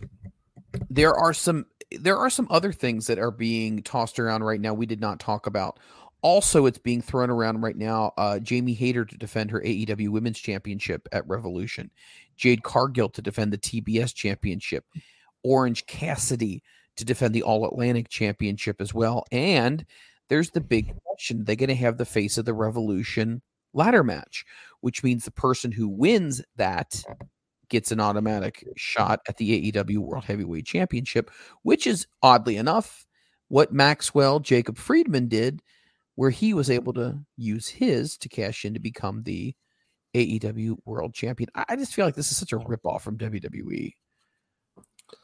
You know what I mean? But they all are, Mike. They're all ripping one another off. Yeah, but I just feel like no more like- ideas to come up with. I don't know. You could still have a, a match to be the face of the whatever, but it doesn't always have to be something hanging, a briefcase, a poker chip, a contract. What, Coal miner's glove. Because we all know, we all know everybody's got to have one of them because you I never agree. know when you might get bit by a snake. You don't need a coal miner's glove for that. No, indeed you don't. I've never even seen a coal miner's glove. wonder if you can buy those. I'm sure you could. Amazon has everything. Amazon does have everything. What's that? Uh, what's that? That uh, do you have Trader Joe's? No. Okay. Never heard of it. Do you guys have that gas station that everybody loves to go to, but it's really more than just a gas station? It's like this big, huge deal. Like it's like a mall. No. A gas station that's a mall? Yeah. Never heard of it. It's called like Beavers or Beavers. Look look it up right now. It's it's it's like a What gas station. look up? Beavers gas station? That's gonna get me some Google reviews. No, no. What I'm what I'm saying here is is there is like it's a gas station, but it's a big deal. Like, um, why do I want to say Beaver? Um, oh gosh, Gas station. don't put mall. Don't put mall. No, that's gonna sound stupid. you brought it up, said it's got a No, I did bring it up. I mean, like a mall. Uh, Oh, I got it. It's Buc-ee's. never heard of it. Yeah, it's called Buc-ee's. Must be an American thing. Yeah, Buc-ee's. So so it's B U C dash E E S Buc-ee's. Buc-ee's gas station. Here we go. See what this is all about. They just opened one up in Athens, Alabama. Oh, that's that's Alabama. I'm not really surprised. Yeah, because Ohio's way better than Alabama. Uh technically we are. Since its inception in 1982, Buc-ee's is committed to providing a clean, friendly, experience for its customers, regardless of where you may find us in the United States. Our store is big or small, it is not near nor far. Our mission remains the same. Um, that's all they say about them. So Well, you got get- about fifty of them in Texas. yeah, there's a lot of Buc-ee's. Um, so what is the deal here? Buc-ee's, you can get gas. at you can get gas at Buc-ee's. You get a lot of stuff at Buc-ee's. Let's see the locations here. Have any locations? Are there any locations near me? Athens. There's one in Kentucky. Isn't that semi close? Yeah, but that's Richmond. That's that's a ways away. Florence, South Carolina, Crossville, Tennessee. Jeez, Texas, come on now. There's a ton of them in Texas. Lord have mercy. Lord. Oh my God. That's all of them. Georgia, a couple in Georgia. Yeah. Nothing close to you. I still don't know what the big deal is. I got to see the inside of one of these. Let's see. You, you gotta. g- um, It's a big effing deal. Let's look at images. Are you just on Google? Yep. Okay. I'm on Buc-ee's official website. I was on their website. Oh, okay. Buc-ee's gas station images. Let's see what this. Wow, man, it it's it's interesting because it's got a bunch of pumps. Um, but then it's got what else? There's a gift shop inside of it. Dude, dude, I'm not even kidding you. Holy cow. It has how many pumps does it have? This is insane. 30 pumps, maybe 50 pumps. Well, there's one in with 120 fueling spots. My God. Um, I gotta look this up. I got I gotta find more. Buc-ee's gas southeast corner of Interstate 65 and Huntsville Browns Ferry Road. I don't know what town that's in though. Oh, that's the one in Athens. Uh, has 120 pumps. This was as of September 3rd of 2020. The world record for the largest gas station is Buc-ee's in New Braunfels, Texas, with 120 gas pumps. It's a thousand parking spots and 68,000 square foot store. With over 55,000 square feet of shopping and 120 pumps and all kinds of food, stuffed animals, toys, and cute beaver mascots. This is the ultimate gas station that you've just never seen. The company's been around for 40 years, and if you're not from Texas, you don't have to be there to get there. They have currently 43 locations in the United States. I don't think they cross the border and go into your area. Aren't you a big Tim Hortons up in Canada? Yeah, we got Tim Hortons. It started up here. Yeah. You got Wawa up there? No, what's that? It's a it's a uh, grocery store. Nope. Yeah. It's not short for water, what a small child might say. Wawa. Man, interesting. Yeah. Well, I got I got nothing more. Is there anything else that you? Oh, by the way, I do want to throw this out here. One one last thing. Uh, Vince McMahon is asking nine nine billion for. WWE. Who's in the talks still? Or has there been any new developments on that? I haven't Uh, seen nothing. I have no idea. It- evidently, the Saudis are still somewhat in it, but I haven't heard of anybody else. Right at nine billion. Yeah, but if you're getting a gallery or the catalog and library, whatever you call it, and everything else, Right now, it's I mean, appraised, a lot of money, but but the, the the business is appraised at Uh, five point seven one billion. okay. As of 2020, it was appraised at 5.71 billion. He's looking for nine. Now, granted, 2020 20 was three years ago, so I'm sure it could have been modified. But are you serious? Nine billion? I don't think you're going to make your money back if you buy that company for nine billion. Really? You don't think so? No. I don't know, Mike. you realize they're making a lot of the money because they got the Saudi deal, which is a big one, which is a huge one. Well, I don't know. but I- still. Nine billion dollars. I mean, it's going to take you a while. You're not flipping that in five years. no, but that's just a lot of money, in my opinion. Yeah. But hey, Well, we'll see what the happens. You're talking about billions. Think about it, like really, like billions. Right? I remember when stuff used to sell for like you know, oh, such and such sold for ten million dollars. Holy crap, that's a lot of money. Now, no, your average professional athlete contract is, you know, five, six, seven million a year, That's insane. isn't it? Yeah. It's insane. Yeah. I mean, I'll never see that kind of money. no, not. Not in this lifetime, my friend. Not in this lifetime. Nope. Join the club. Is there anything else that we want to talk about on this week's episode? Anything else that strikes you as being interesting or No, I'm good.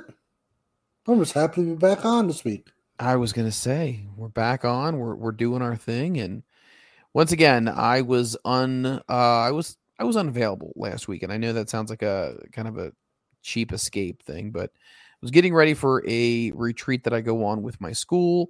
Had to be up at school at six a.m., so I was needing to get to bed quite early to get some stuff done, and it just kind of ran late, and unfortunately, we had to postpone the recording, but we're back and you're getting a solid two hours of me and the ass man. Well, almost two hours of me and the ass man. That's pretty good. Not bad at all. Not bad at all. Um, if you're looking for some woodworking projects and you're looking for some projects that you would like to go ahead and get done, the Ass Man, also known as Christopher Butt, would be more than happy to go ahead and talk to you. What is the best way for people to get a hold of you if they have some projects that they would like to run past you? Oh, you can get me on Facebook, CB79 Wooden Toy Maker, or I'm on Twitter at Gotnewf2291 at G O T N E W F 2291. Send me is- a message. Maybe we can make something happen. I love it. Also, congratulations on getting your line of toys, um, getting more recognition as we speak. So, any new updates on that? Uh, my my contract is signed with that store, so as of March first, my toys will be for sale in their store. And there's a the CFB Kingston. Uh, it's a Canadian Forces base, it's a big army base here in town. They actually reached out to me this morning. Uh, they put off a three vendor shows a year, and they're interested in having me as one of their vendors. They have a show coming up in April. Don't know if I can do that one. That one's Yes, kind of short can. notice, but we'll see. Well, Mike, I have to sleep a little bit, you know. Oh, come on. Sleep's overrated. A big deal. No, one no, day, one day you're going to be worth billions of dollars. You're going to be in all stores all over the world, and you'll you, you'll look back and go, "I remember talking to that guy." Yeah, Who or in that? real life, one day I'm going to be a thousandaire. oh my gosh. Well, if you're a thousandaire, I hope to be a hundredaire. Oh, please. Hey, I want to keep my my goals realistic. All right. With that being said, you can find our podcast anywhere fine podcasts are made available. Once again, we are on the MLW Radio Network. You can find us over at MLWRadio.com. You can find us on Stitcher, on iTunes, on Spotify, and all points in between. It's a weekly podcast that's free. I'm going to say it again free of charge. Anywhere fine podcasts are made available. If you enjoy this podcast and you know someone who might enjoy it as well, go ahead and let them know. Tag them on a social media post. Send them the link and let them know that we are here. We'd love to hear back from you as well. So if you'd like to go onto iTunes and leave us a review, we'd appreciate that as well. You can also follow me on social media. I am at Mike, M I K E F R E L A N D. All put it together. Don't put two E's because I don't give anything away for free. Ain't that the truth? With that being said, for my broadcast partner, Christopher Butt from the Great White North, my name is Mike Freland. It's been real.